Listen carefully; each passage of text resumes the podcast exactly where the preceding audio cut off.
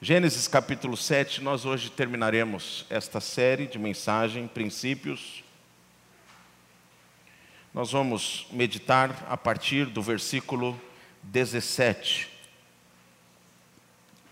A palavra de Deus, ela diz o seguinte: Gênesis capítulo 7, 9, desculpe. Eu, eu acho que eu falei errado para os irmãos.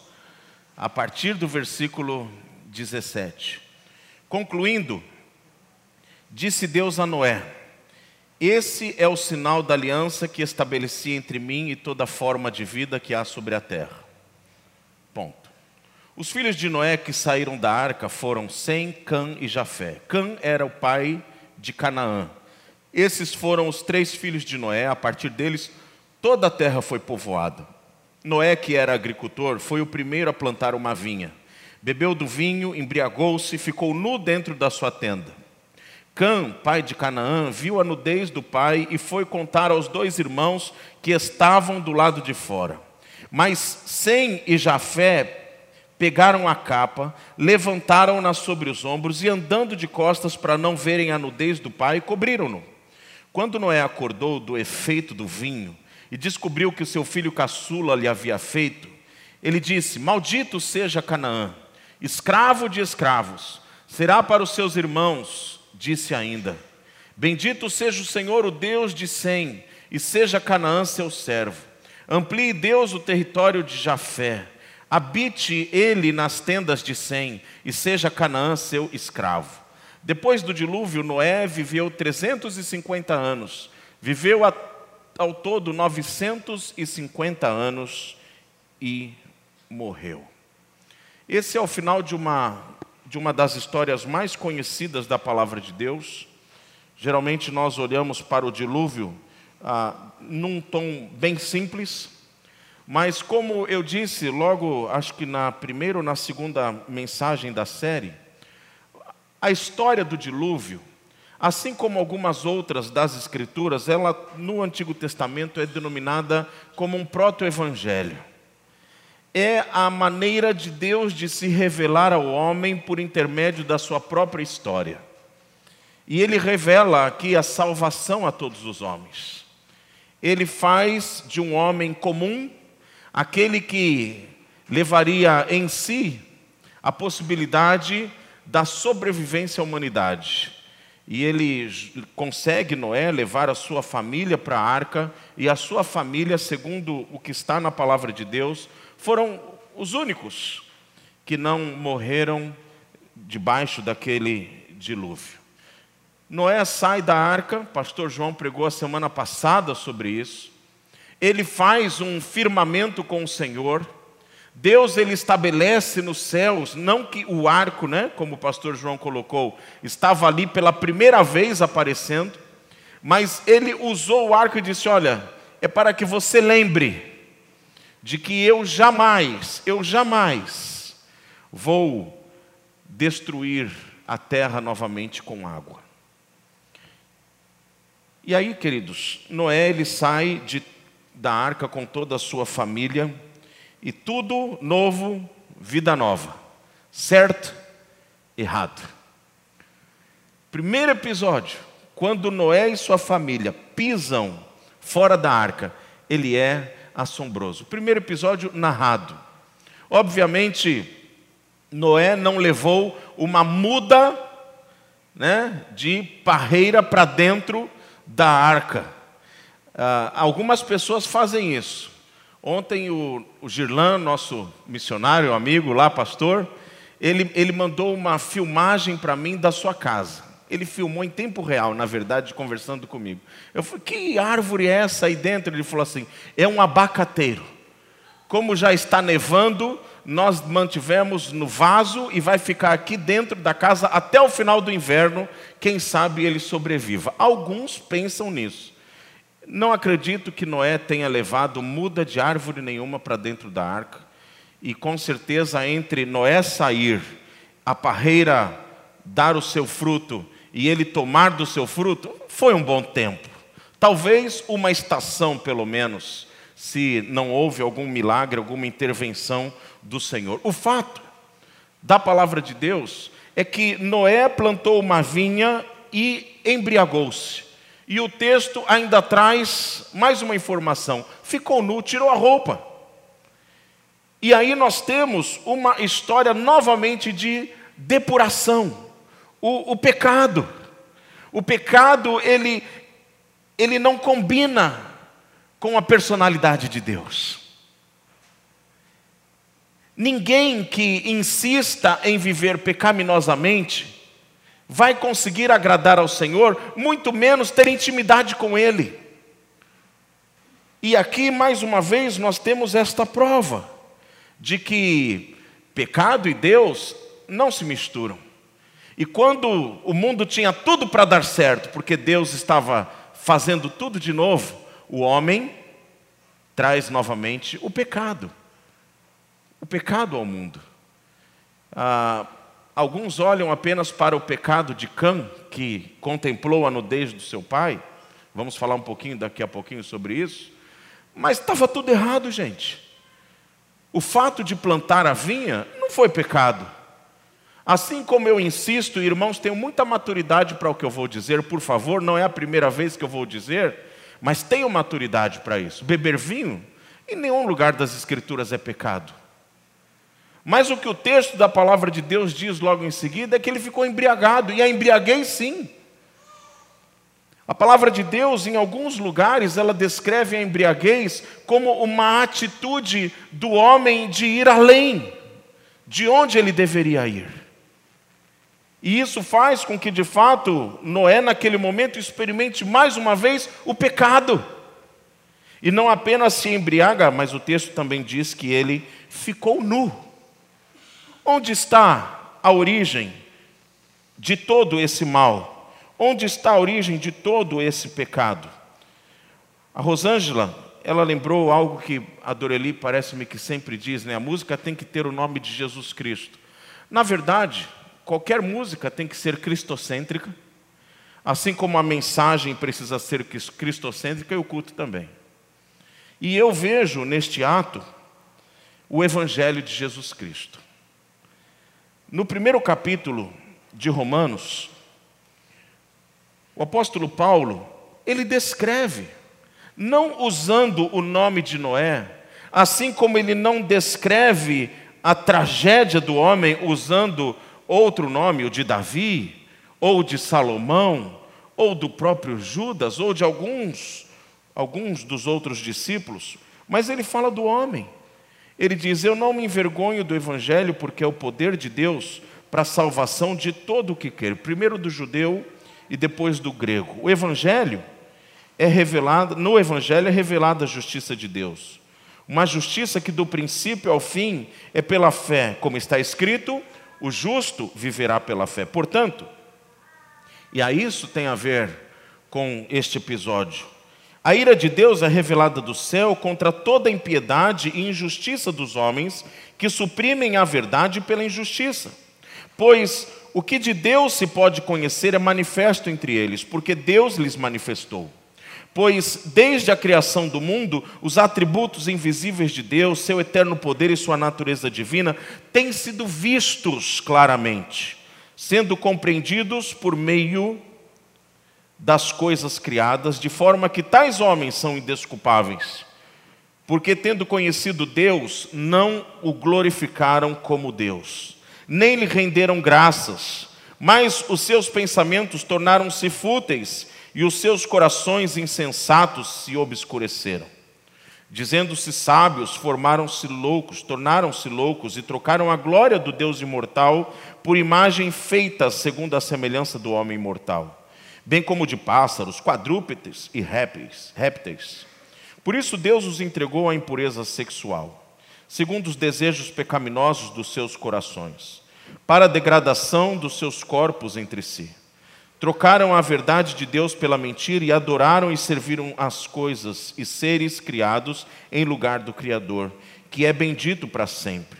Por causa disso, Deus os entregou a paixões vergonhosas. Até mulheres trocaram suas relações sexuais naturais por outras, contrárias à natureza.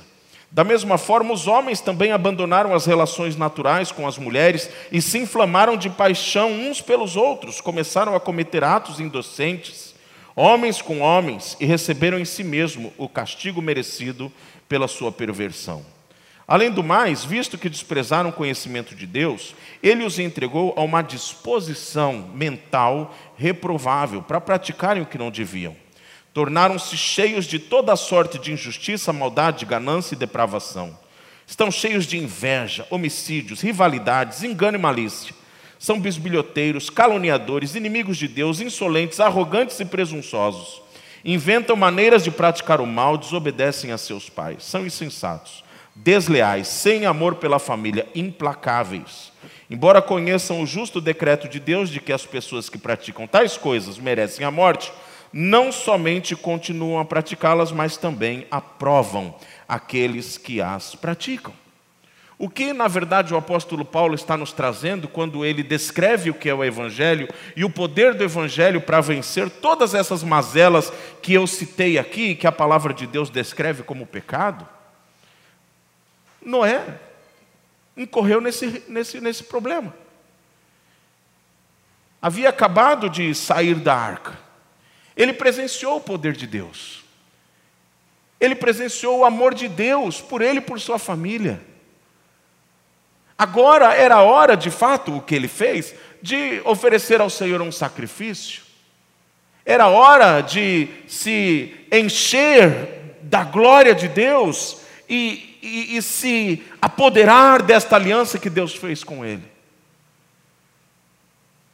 Mas depois de ter oferecido sacrifícios ao Senhor e de ter visto a aliança que Deus fez com ele, o que Noé fez foi literalmente voltar aquilo o que, reprov... o que era reprovado por Deus.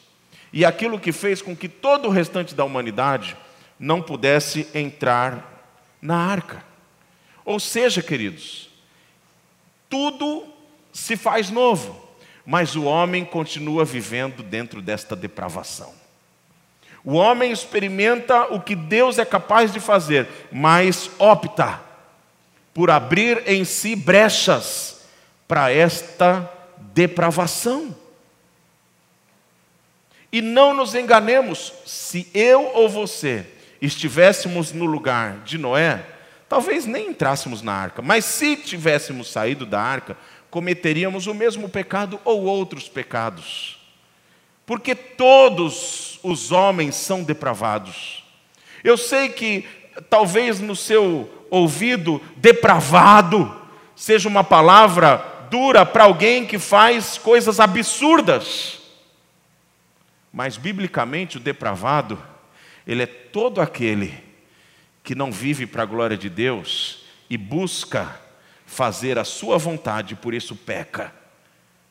Ele tem uma natureza torta. Ele está totalmente propenso a fazer aquilo que não agrada ao Senhor, por isso ele é depravado. Mas, ainda no texto de Romanos, no primeiro capítulo, o que nós também percebemos, queridos, é a justiça do Senhor. E Deus ele é tão justo, ele, ele é reto. Nós precisamos entender que ele é, ele é íntegro. E nele não cabe ficar, olha, vamos, vamos então deixar dessa maneira, não é? Não faz mais isso. A justiça de Deus, ela não pode compactuar com o homem nessa condição. Por isso Deus é justo. E um dos aspectos da sua justiça, segundo aqui este esta declaração de Paulo sobre o evangelho, é que Deus olhou para o homem e viu a sua depravação tamanha que ele o, integrou, o entregou às suas próprias paixões. E o homem só degringolou a sua própria vida, vivendo de maneira, uma maneira tão reprovável, cada vez mais se afundando no pecado, experimentando as situações mais sórdidas que um ser humano pode experimentar. O que Deus cita aqui como pecado não são os únicos pecados, mas obviamente que, inclusive, debaixo do nosso prisma, No nosso jugo, parece-me que os pecados citados aqui são aqueles quando o homem chega no fundo do poço. Mas entendamos, todos nós estamos nesse fundo do poço. Por isso o apóstolo Paulo ele diz: Eu não me envergonho do evangelho, porque é o poder de Deus para salvar o homem. É a única possibilidade que eu e você temos. É contar com a graça do nosso Senhor Jesus Cristo. A graça que é o presente imerecido. A gente fala de Natal. O que é o Natal? O Natal não é uma festa para se dar presente. Você pode dar presente também, não tem problema com isso. Mas o Natal, ele é o nascimento de Jesus Cristo. Deus, pelo seu tão grande amor, providenciou o que? Salvação para nós entregando o seu único filho para que ele viesse a este mundo, nascesse numa manjedoura, bonitinho como vai ser encenado daqui a dois domingos, mas crescesse e se tornasse não o libertador, mas o salvador de todo aquele que crê. E segundo a própria palavra de Deus, ele foi entregue à cruz.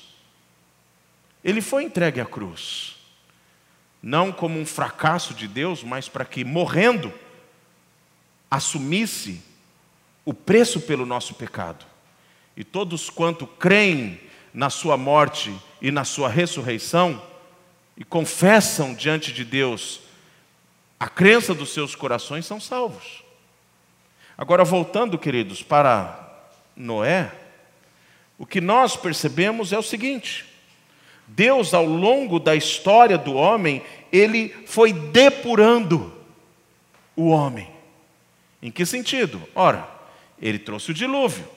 A humanidade como um todo está longe de mim, longe do, dos meus caminhos. Eu vou efetuar o meu juízo.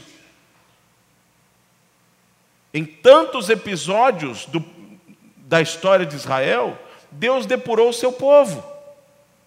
Quando o povo é levado para o Egito e lá permanece por quase 400 anos como escravos, Deus liberta esse povo. Esse povo sai pelo deserto falando mal de Deus. Deus depura. Aquela geração que saiu do Egito, ela não chega na terra prometida.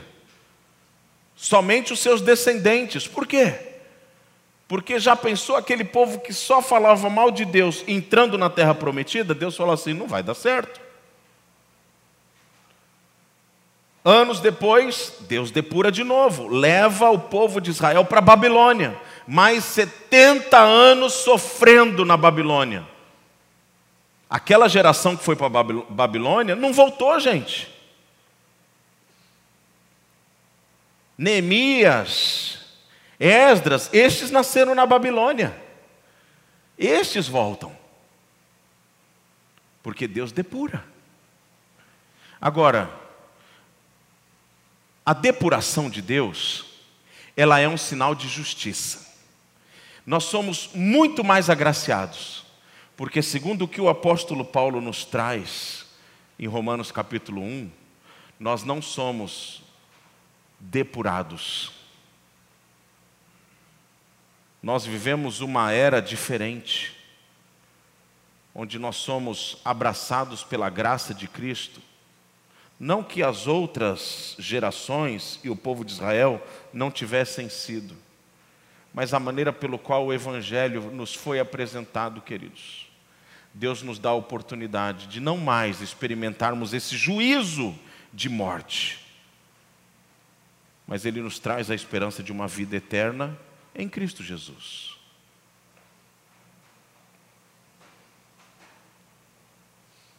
Segunda questão que eu gostaria de olhar aqui com os irmãos é o fato de que Noé planta uma vinha.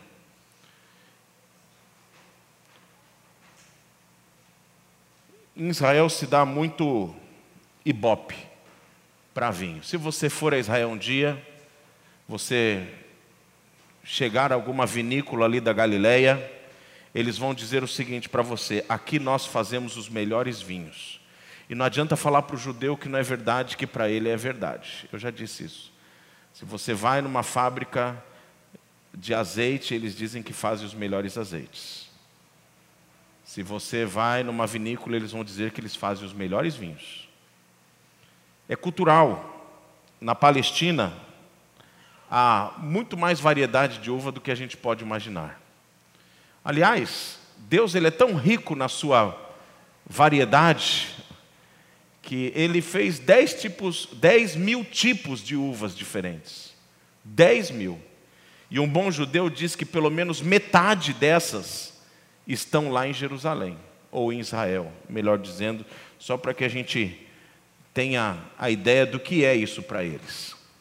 Por isso, Noé, quando sai da arca, ele planta uma, uma parreira e ali ele, ele pega do fruto dela e toma.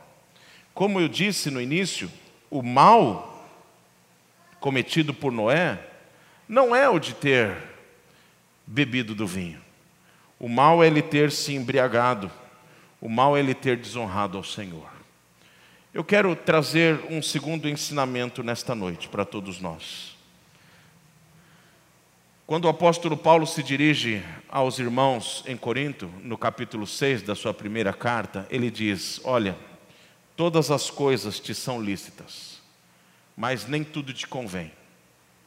Todas as coisas me são lícitas, mas eu não me deixarei dominar por elas.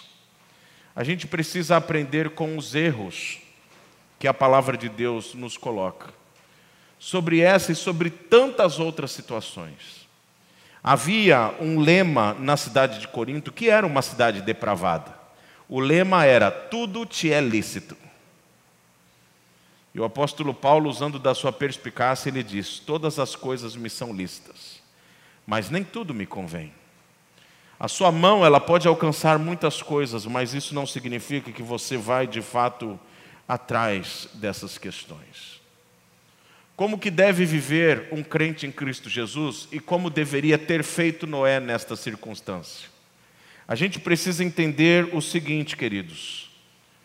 Palavra de Deus, não apenas no Novo Testamento, mas também no Antigo Testamento, ela diz que nós, quando entendemos o que Cristo fez por nós, a nossa vida ela ganha um novo propósito de ser, uma nova razão de ser, um novo propósito de vida. Quando eu entendo o que Cristo fez por mim, eu passo a viver para a glória dele. Não mais para mim, não é a minha vida que precisa ser agradada. Não é o meu coração que precisa ser satisfeito. Porque isso é um ato egoísta de nós, seres humanos, que somos depravados.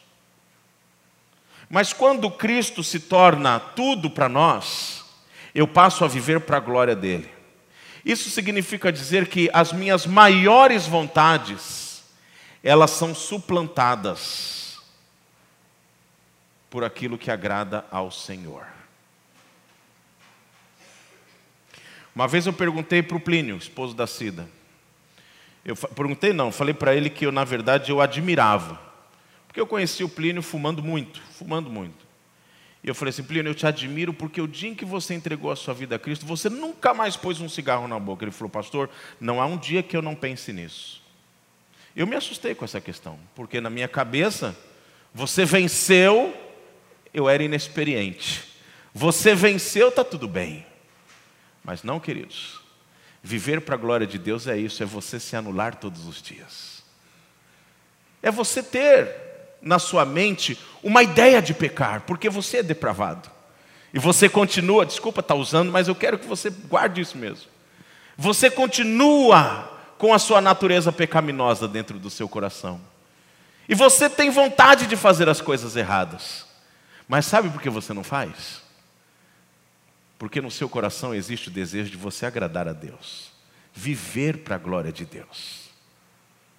Não vai dar certo se você viver a sua vida com Deus como um, livro de regras. Isso pode, isso não pode. Eu me lembro quando era criança, me perguntava assim: por que, que você não faz isso? A minha resposta: porque a minha religião não permite. Como a gente usava esse termo? Equivocado. Minha religião não permite. Hoje eu tenho um entendimento diferente. Todas as coisas me são lícitas, mas nem tudo que eu fizer vai glorificar a Deus. E se eu não glorificar a Deus, eu estou pecando. E se eu não glorificar a Deus, eu estou entristecendo o coração daquele que agora eu vivo para alegrar. Então, queridos, o que Noé deveria ter feito naquele momento? Simples. Ele deveria simplesmente ter se segurado. Como ele não fez, ele pecou. Mas há um propósito de Deus nisso tudo. O propósito de que todos nós entendamos a misericórdia do Senhor a graça do Senhor estendida por todos nós. Ah, entendi. Então agora isso significa que eu vou continuar pecando porque Deus é bom mesmo, Ele vai me perdoar sempre que eu pecar. E isso é uma mente depravada. O apóstolo Paulo, lá em Romanos capítulo 6, ele nos advertiu: cuidado com esse pensamento. Ele diz: não use né, de subterfúgios para entender que, por causa da graça, eu posso pecar, porque assim eu aumento a graça de Deus. Equivocado. A partir do momento em que você entende por que você vive, para quem você vive, você se segura. Às vezes a gente olha para uma pessoa que tem vícios, qual é o segredo de trabalhar com uma pessoa que tem vícios? Algumas igrejas elas dizem o seguinte: nós vamos fazer uma campanha de libertação aqui por você, até você terminar esse desejo de se viciar. Desculpa frustrar. Biblicamente, não há uma campanha de libertação descrita nas Escrituras, a não ser a salvação em Cristo Jesus. Se Ele vos libertar, verdadeiramente sereis livres. Quando nós entregamos a nossa vida a Jesus, nós somos libertos de uma vez por todas. Mas, pastor, por que alguns então não conseguem vencer isso? É simples, é o que a palavra de Deus nos diz e eu acabei de dizer. Todos os dias, você precisa anular a sua própria carne e você precisa viver para a glória de Deus. Talvez isso que você não consiga se libertar na sua vida, depois de ter se convertido, pode ser a droga, pode ser a pornografia, pode ser qualquer outro mal deste século. Você precisa todos os dias ao acordar entregar ao Senhor e dizer: Senhor, hoje eu vou viver para a tua glória. E porque eu vou viver para a tua glória, eu não vou fazer isso que tanto denigre o teu nome. Talvez este seja o seu espinho na carne que você vai levar para o resto da sua vida, mas não entenda isso como uma maldade de Deus. É Deus preservando a sua vida para que você olhe para Ele e viva para a glória dele. Entendeu? É assim que as coisas acontecem. E por fim, o texto diz que quando Noé se tornou sóbrio de novo, ele ficou sabendo Irmãos, eu quando eu lembro dessa parte do texto, desculpa, eu, eu, eu acho muito engraçado. Noé ficou sabendo, quem contou para ele? Só tinha a esposa, os outros dois filhos e as três noras. Foi na família. Algum entre eles tinha problema com fofoca. E Noé ficou sabendo, só, por, só pode, é o que o texto diz. Não tinha como colocar culpa em mais ninguém, não tinha, não tinha Instagram, Ninguém mandou Twitter, foi um deles mesmo. E aí, gente, ele ficou muito bravo. E ele amaldiçoou Cã, seu filho. É duro isso, esse negócio de maldição. Sabe que no Antigo Testamento existem 65 maldições? Muito comum isso, gente. O que é maldição? É o antônimo de bênção. Simples. Sabe quando você abençoa alguém? Eu sei que nós perdemos muitos hábitos e às vezes muitos bons hábitos. Mas lembra quando, quando você saía de casa, o seu pai falava assim para você: Deus te abençoe, meu filho. Né? E você entendia que aquilo era a palavra do coração do seu pai? Aquilo era uma bênção que Deus eh, eh, dava por intermédio do seu pai a você, da sua mãe, seja lá de quem for. O oposto é amaldiçoar mesmo. E foi isso que Noé fez com Cã. Ele falou: Maldito você vai ser. E qual foi a maldição que ele lança aqui para Cã? Você vai ser escravo dos seus irmãos. Isso aconteceu, gente? Aconteceu. Os descendentes de Cã são os cananitas, que moravam onde? Em Canaã. Vocês lembram quando o povo de Israel, que é descendente de Sem, daí semitas, entra na terra prometida, o que Deus diz aos descendentes de Sem? Ele diz assim: os seus inimigos, não deixe nenhum deles vivo, porque se vocês permitirem que isso aconteça, vocês vão sofrer na pele. E a palavra de Deus se cumpre, queridos. Os principais biblistas dizem que hoje não existe um cananita vivo para contar a história. Os palestinianos que hoje habitam a Palestina, além dos judeus, não são descendentes de cananita. São descendentes de Jafé e descendentes de Sem. Mas nenhum é descendente de Canaã ou de Cã. Porque terrível é coisa, terrível coisa é cair nas mãos de Deus. O juízo do Senhor é algo muito sério para todos nós. Eu sei que às vezes a gente se assusta com coisas. Esses dias a gente estava discutindo sobre filmes de terror. E chegamos a uma conclusão incrível: não faz bem à saúde. Mas eu me lembro quando eu era adolescente, eu gostava, gente, de um filme de terror. Havia um filme chamado O Mutilador.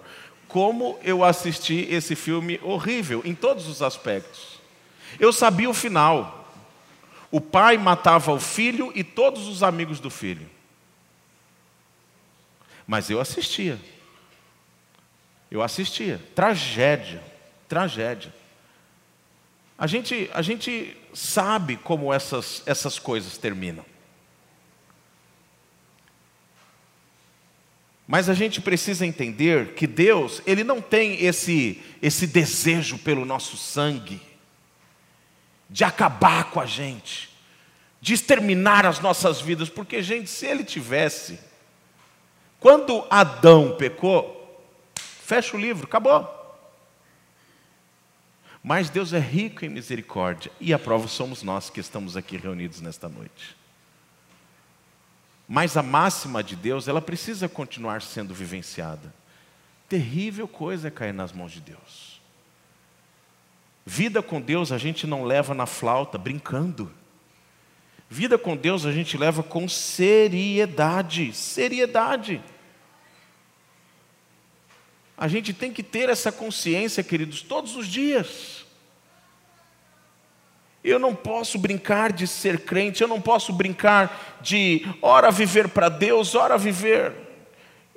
Eu fico pensando, porque para o pastor, o ministério pastoral, uma das coisas difíceis, de fato, é você, na linguagem de Jesus Cristo, abandonar, abandonar as 99 e ir atrás da centésima. Isso é bíblico. Tem que ir. Uma vez eu lembro quando eu fui, a igreja me pagou esse curso de liderança avançada do Ragai, e um dos, dos alunos disse assim: Olha, eu vou fazer um trabalho, que a gente tinha que apresentar um trabalho. E um dos alunos falou assim: Eu vou apresentar um trabalho sobre o resgate da centésima ovelha. E um dos líderes olhou para ele e falou assim: Não perca o seu tempo. E o senhorzinho ficou tão triste. E ali eu cheguei de lado e falei assim: Rapaz, não leve isso a sério, não. Desenvolva esse projeto e vai fundo. Porque é bíblico. Mas não é fácil. Não é fácil. A gente às vezes vai atrás, ouve coisas que não gostaria de ouvir, mas todos nós somos depravados, né? A gente, a gente paga um preço, mas a recompensa, que é a glória de Deus, é indizível. É indizível. Por que, que eu estou dizendo isso tudo.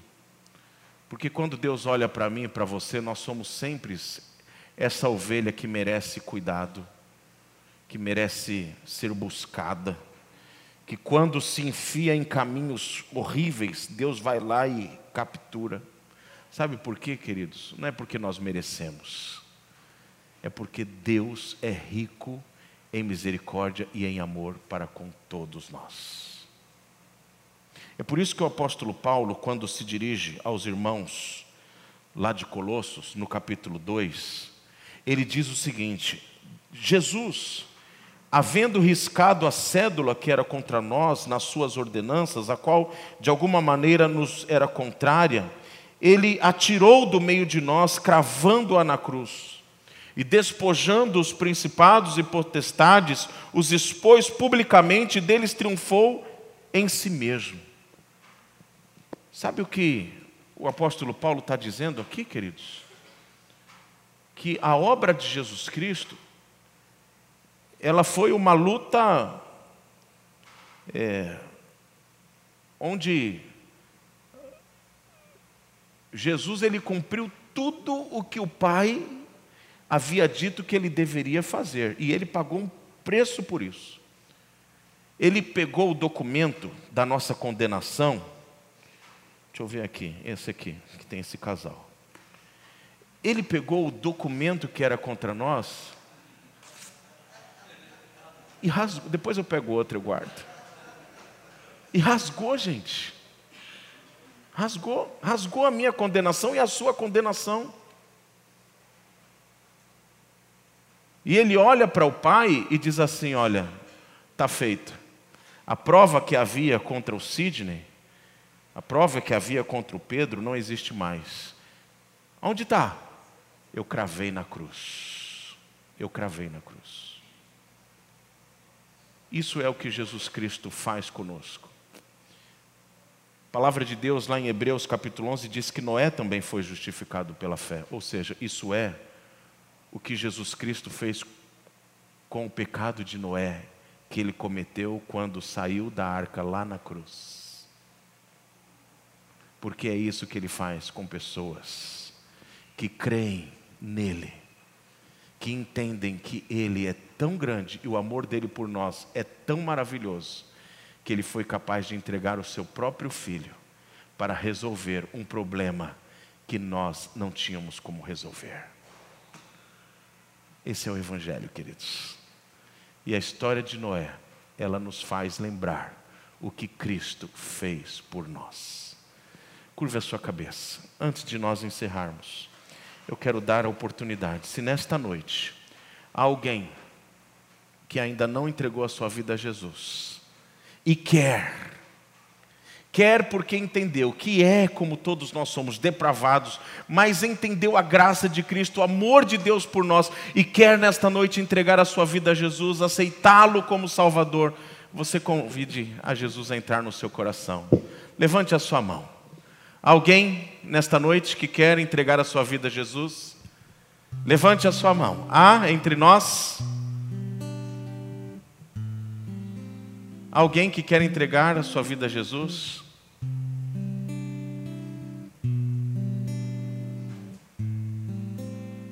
Alguém?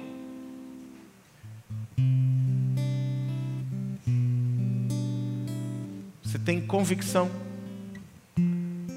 que você já tem esta eternidade com Deus assegurada, já está tudo bem, você já confessou Jesus Cristo como seu Salvador?